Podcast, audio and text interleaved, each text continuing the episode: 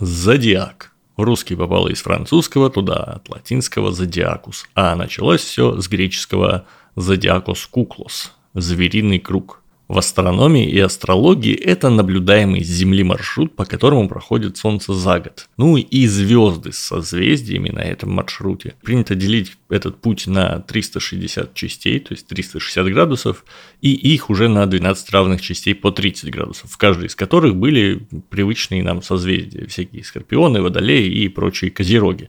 Были, потому что всю эту канитель придумали аж 3000 лет назад в Вавилоне, и с тех пор реальное положение звезд немножко сдвинулось за счет изменения наклона земной оси.